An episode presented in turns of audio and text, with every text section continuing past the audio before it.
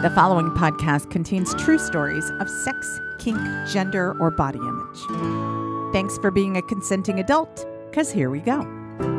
All of my life, I've never fit, but I won't complain and I won't quit. I am enormous, get used to it. Everyone tells me I'm too much. Maybe it's just you're not enough for me. Can't you see? I'm the kind of woman I'm supposed to be.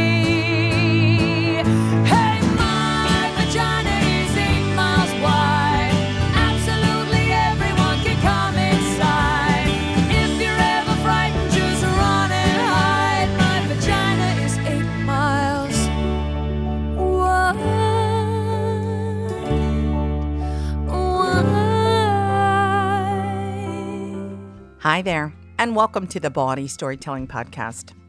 I'm sexual folklorist Dixie De La Tour, and this week we have a story from Human Cannonball of Filth and Glitter, Bambi Galore.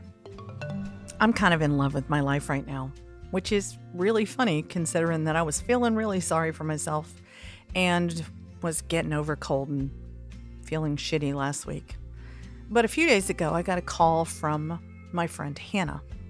Now, Hannah has been battling cancer, a very rare kind of cancer, cancer of the fallopian tubes, which only 40 women in the United States have at any given time.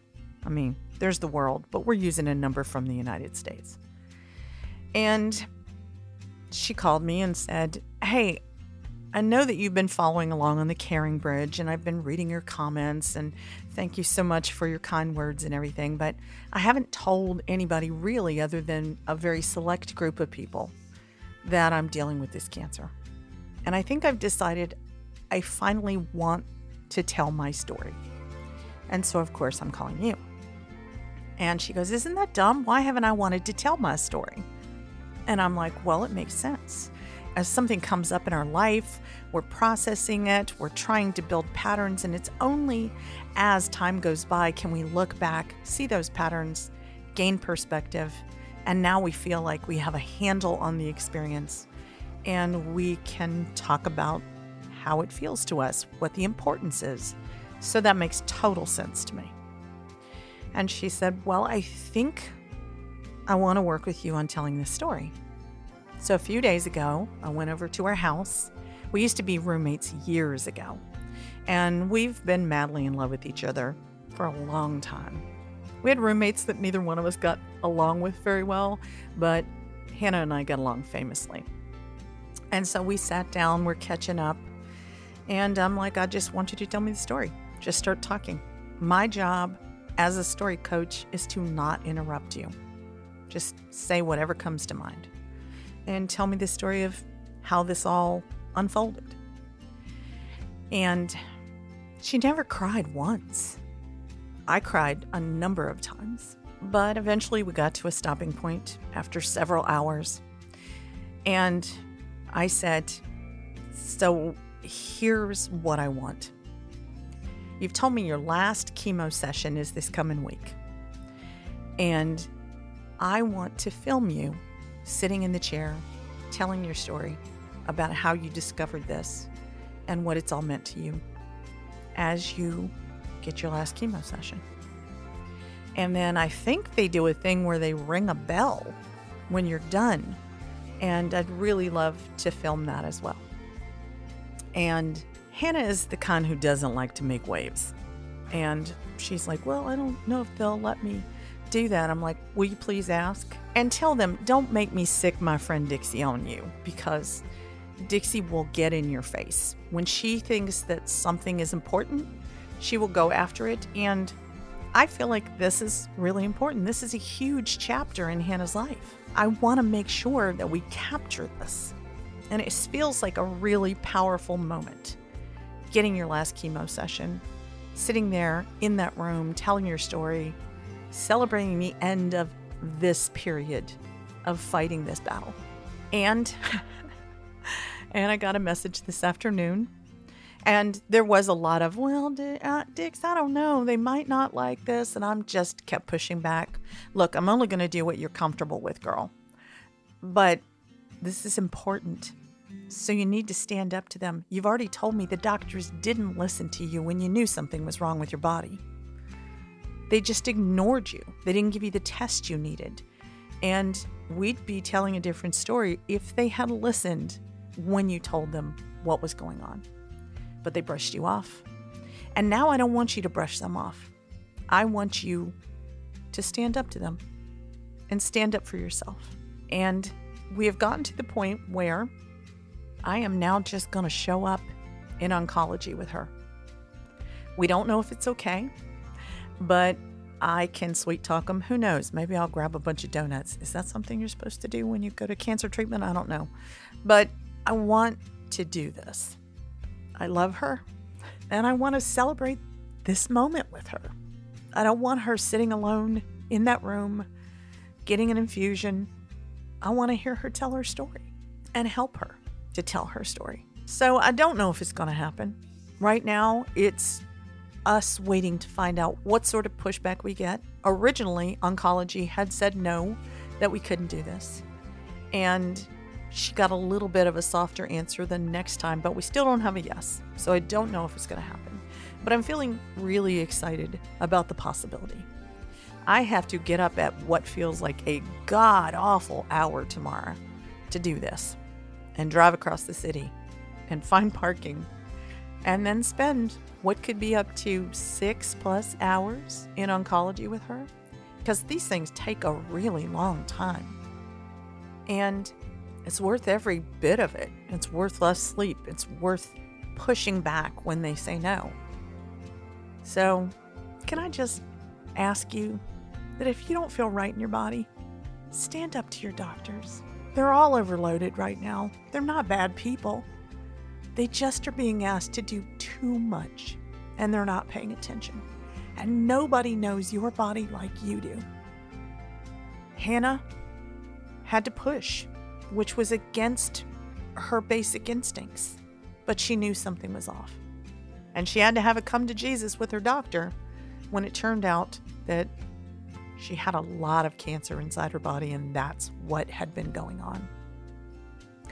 And I'm so proud of her for standing up for herself. And I want to ask you to do the same thing. Don't take it lying down. Fight. It's your life.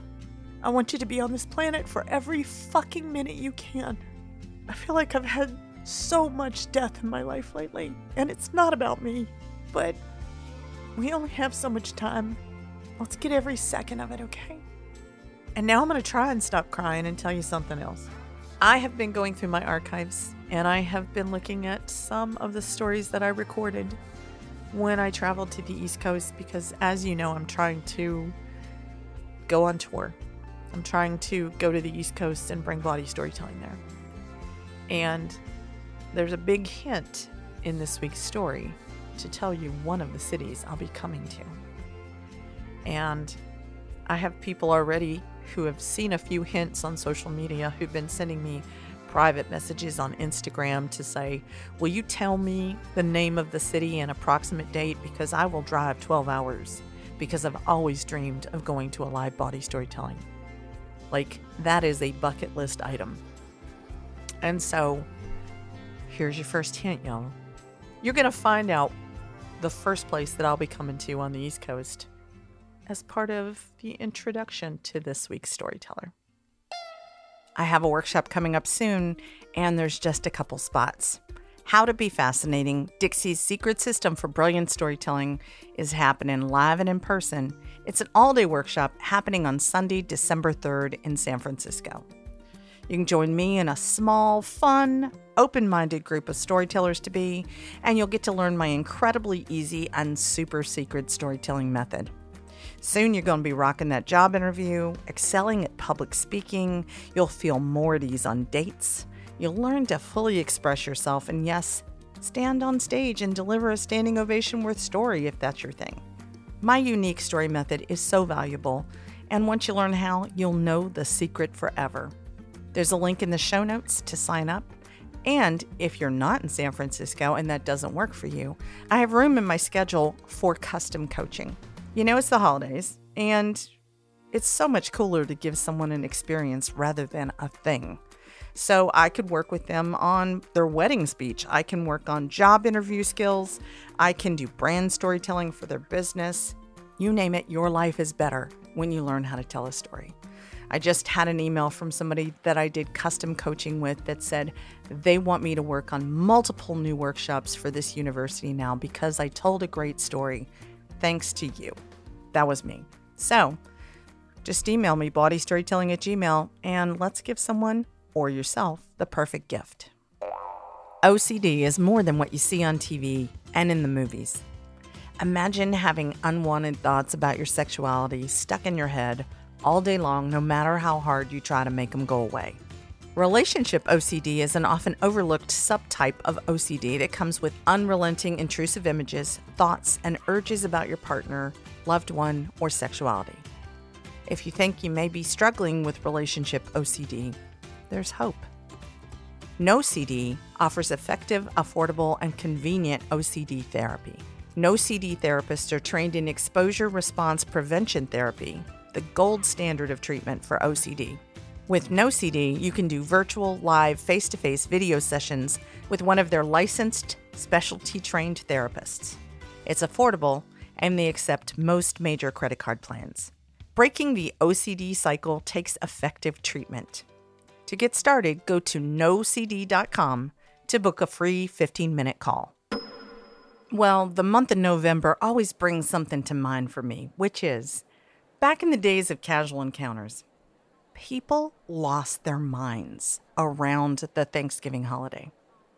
Occasionally, I'd have conversations with them going back and forth, and it was basically that they were going to spend time with family. And it was just overwhelming and they felt a need to act out to do every crazy thing they'd ever thought about. So the ads you'd see were like, we're down for anything, and we mean it. So that might be why last week's story struck the way it did, and this week's story feels like it's sort of in the same vein. I got this thing, I really need to make it happen. And that's great inspiration because you still have another week before Thanksgiving. So let me tell you about this week's storyteller. Bambi Galore is a human cannonball of filth and glitter. For well over a decade, she has been subverting gender and sexuality through burlesque, drag, and theater. Starting off in DC and then traveling to the bright lights of New York City, she is a staple performer in the Baltimore scene. Bambi has won Best Drag Performer awards, but the best title she has ever received has been the title of Mom. She is truly a chameleon of tease. This storyteller is Bambi Galore.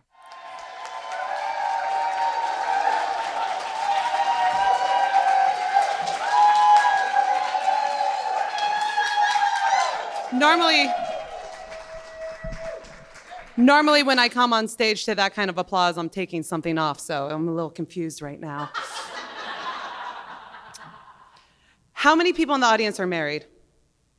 We got a couple. Okay, so hopefully this story might inspire you, might give you a little juice, and let you know that being married doesn't mean shit. Uh, when my wife and I had been married for about two years, our sex life was good, but we realized we needed to do some things to help uh, get it going a little bit more, get things, you know, get the motors going in the bedroom. And so we started talking about our fantasies. We had always been honest with each other. And so we started to go a little bit deeper, delving a little bit darker than we would normally. And so it started to involve other people and what we might do to them, what we might want to see them do to another person what we might do together to another person. And it would get really hot and really like focused. It'd be like, what did you do to your ex? What would your ex do to you? What would we do to your ex? And the one thing that really brought it together in a way that didn't feel kosher in the queer world, in the lesbian world, because we are two women, was that the other person involved was someone who always had an anatomical dick. And that was one of those things that neither of us could provide for each other. I don't have a dick, she doesn't have a dick, so it was full pure fantasy. Well, for a few months, we kept going through and it kept coming back up almost every single time. fucking a dude, you fucking a dude, we fucking a dude together. And we finally decided, you know what? Fuck this talk. We should fuck a dude. We should have a threesome. We should make this happen.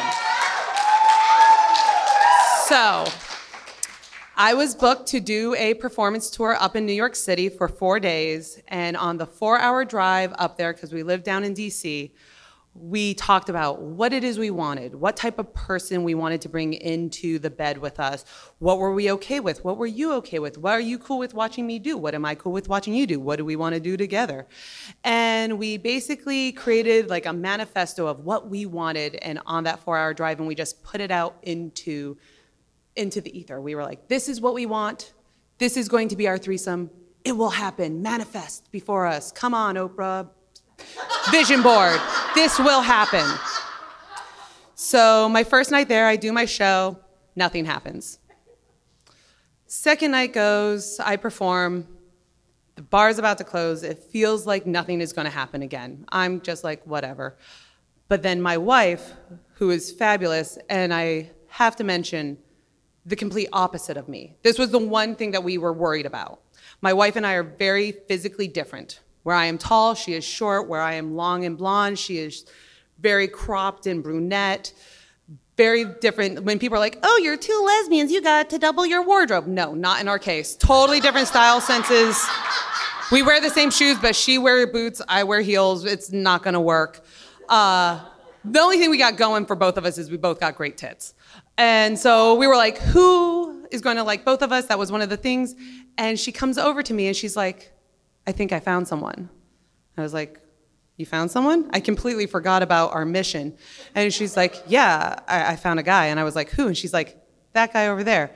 And I look across the bar and there's this really tall, bald, kind of muscular, kind of lanky, a little bit like a swimmer body kind of going, but very awkward, very shifting in his seat kind of like little nerdy, little nervous. I was like, what, what, what's going on? And then I realized he's acting that way. He's fidgeting because they've already talked about it. He is, he is already locked and loaded and ready to go. He is just like, I hope she likes me. And I'm like, fuck yeah, let's do this. So we leave the bar. He suggests we go to his friend's apartment that he's house sitting. And so we leave the bar, stop by a bodega, pick up a six pack of uh, Red Stripe, which I'm like, why the fuck are we picking up beer? There's no point for beer. We're going there to fuck. Why are we getting beer? And I'm there doing like a little Snoopy dance, like, come on, let's get the fuck out of here. We're gonna go fuck. And they're like, let's talk about beer. I'm like, you guys are driving me insane. So we finally get to the quintessential Lower East Side one bedroom apartment. So basically, you can reach your arms out and touch all four walls, tiny little box. And we're like, that's cool. We're not real estate agents. We're not here for the apartment. We're just here for the fucking. The one thing that stood out, though, that was a little bit of a stop short was there was this plate of Coke on the coffee table. And it was one of those things that you would see out of like Goodfellas or The Godfather, where you're like, this is totally comedic. No one ever has just a dinner plate full of Coke sitting out, but he did. And we were like, huh, okay. Uh, and he's like, Would you like some Coke? And I'm like, I'm an addictive personality. No, that's a bad idea. And my wife's like, I'm a former police officer. No, that's a bad idea. So we're both like, You do you, boo. And he just starts going at the plate while cracking open a red stripe, while cracking open a bottle of whiskey. And so we're passing a bottle of whiskey around. We're talking. Everyone's kind of like, I don't know how we get this started. And I finally was like, fuck it. I'm going to get this started. I just take off my clothes right there in the living room, strip myself buck naked, and walk right into the bedroom and lay out on the bed. Both of them sit there for like half a second and then proceed to follow right behind me. Uh, in the closest amount of time, we are all buck naked so fast, it's insane. It's the first time both of us have actually been around a dick in several years, so we're both kind of like, oh, this is very interesting. Yet at the same time, he's been doing coke and he's been drinking whiskey. So it's just doing like a little bob and hey, how you doing? Little bob action. We're trying, we're like sucking on the dick. We're like, oh, you're such a nice dick. And it's like, it's just like, I want to play, but I can't. And this goes on for a few hours, and he's feeling awkward. We're just like, this is dumb, so we leave. The next night, I again have a show. During the day, he messages uh, my wife and is like, I'm so sorry, you guys. I really want to make it work. Can you come over again? And we're like, fuck, let's go again. Let's, let's try it again. Why not? We'll give him another shot, you know, go for round two. So we show up. The plate of Coke is about half the size, so that's good. Um, but there's a knock at the door, and this Shane from the L Word wannabe shows up. And we're both like, who is this person? He's like, oh, I invited a friend. We're like, oh, no, no, no, no, no. We were cool with having a threesome. We were not down for a foursome. And she's also like, I'm a good house guest. I brought whiskey. And we're like, oh, more Coke and whiskey. No, thank you. So they're drinking, they're snorting. We're like, uh, I have a headache. We're going to peace on out. So we left. And at that point, we're like, fuck it. I guess it's just not going to happen this weekend. We have one more night in New York. Got to do my show. I go and I do my show. We haven't heard from him all day. He has probably given up on us as well. Like, oh, I let them down. He's very emotional. He's an artist. He he writes poems. Um, so we don't hear from him, and I'm doing my show. And at the end of the show, we're hanging out at the bar with some friends, and Heidi gets this text message that says, Hey, I found your number in your calendar on the street. And we're like, why is her calendar on the street? That's so weird. It was in the trunk of our car that was parked on the street. We leave the bar, our car has been broken into. Everything in the trunk is strewn along the streets. It's dumped in trash cans. The things that matter are, of course, gone. It fucking sucks. So we call New York's finest, like you do, and they show up like New York's finest does and do nothing.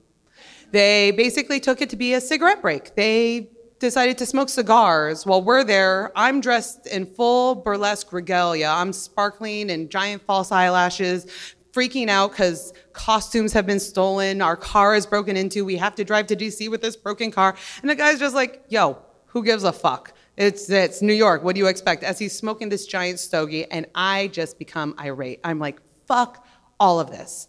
I came to New York to have a fucking threesome. I haven't had a threesome. My car has been broken into. I am done with everything in the world. So I go to Heidi and I am like, you text him and you text him right now. You find out if he has been snorting, you find out if he's been drinking, and if he has not, you tell him to be ready. she does. Turns out he and his pseudo Shane had finished the coke up the night before, so he has not been snorting. He is fully sober, and we're like, we're coming over. so we show up and we're like, sup.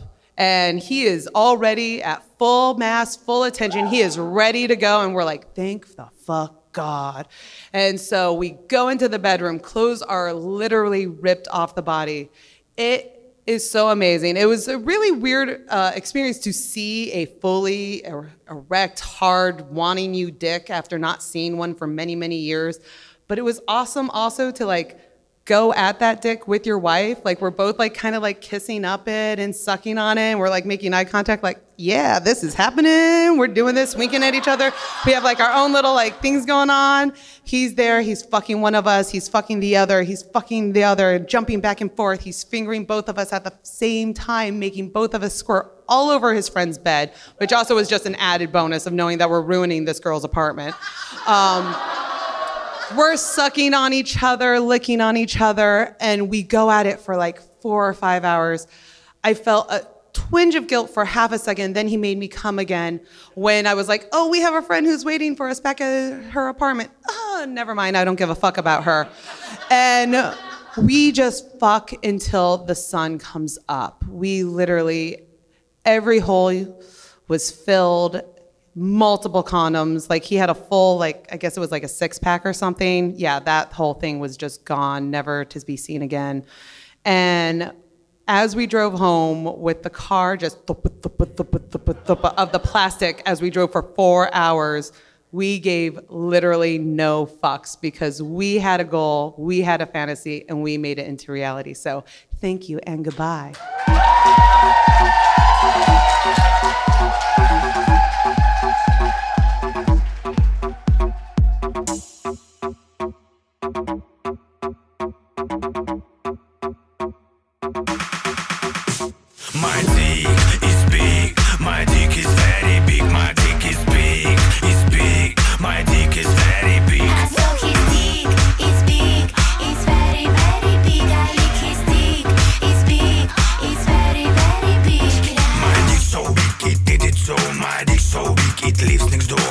So that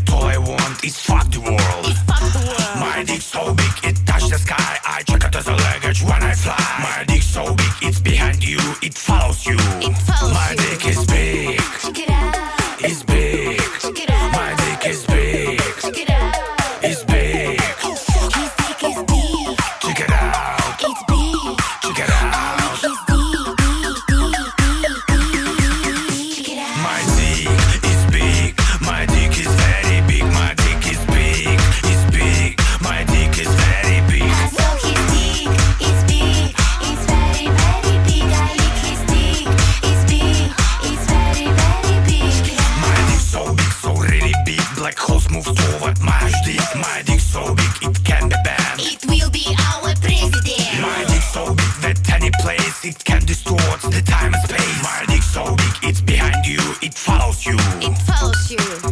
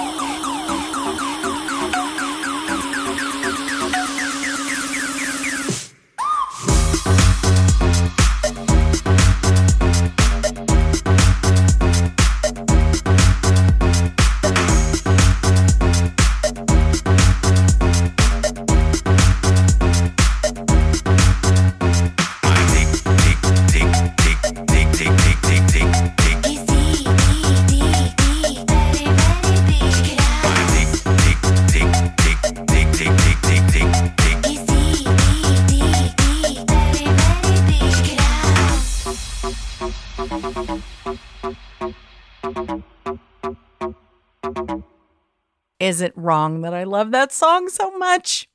That was Big Dick by Little Big. Okay, I told you it was happening, and it is. I got a notification yesterday that let me know that YouTube had removed my content and they took down my most recent episode. Why? Because of sexual content and nudity. We live in a Puritan country, y'all, and I don't know how much longer you're going to be able to find me on social media. So, as I've been asking you a lot lately, please go to bawdystorytelling.com slash subscribe and sign up so that you and I can be directly in contact. If Instagram, if Facebook, if any of those places shut me down, it's going to make my life really hard. But if you're already directly in contact with me, they can't control us. And as you know, I'm a bit defiant and I hate it when people do shit like that. And I feel like you're entitled to be a grown up and hear stories from grown ups. You're entitled to sex education and to learn about your own body. Obviously, something's wrong with me if I think that, right? Because they want to tell us we shouldn't be able to. So, if you do subscribe, you're going to get first access to tickets to where I'm coming on the East Coast and other parts of the country. You're going to find out about, I'm going to be teaching in person storytelling workshops as I travel, all of that stuff, podcast episodes, everything you can get directly through my newsletter. And it doesn't go out very often, so you're not going to be bombarded, I promise.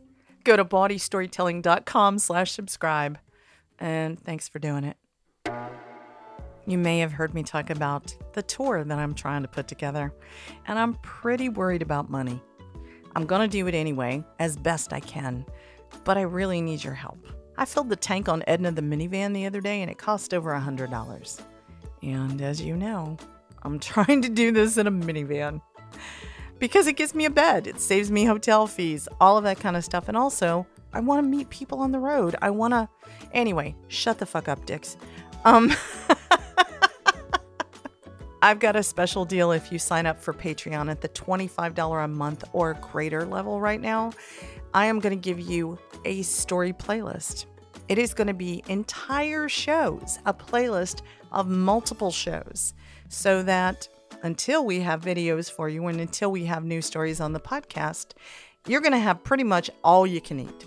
So if you go to p-a-t-r-e-o-n dot com slash bawdy and sign up at $25 a month or greater, greater is always great, then I'm going to send you a playlist of stories. I'm going to send you a thank you, and you'd be making a huge difference in helping me make this bucket list dream come true. I'm ready to come to new cities. I'm ready to hear new stories. I'm ready to meet you and hug you in person. And it's kind of hard to do that without financial support. I hate to ask.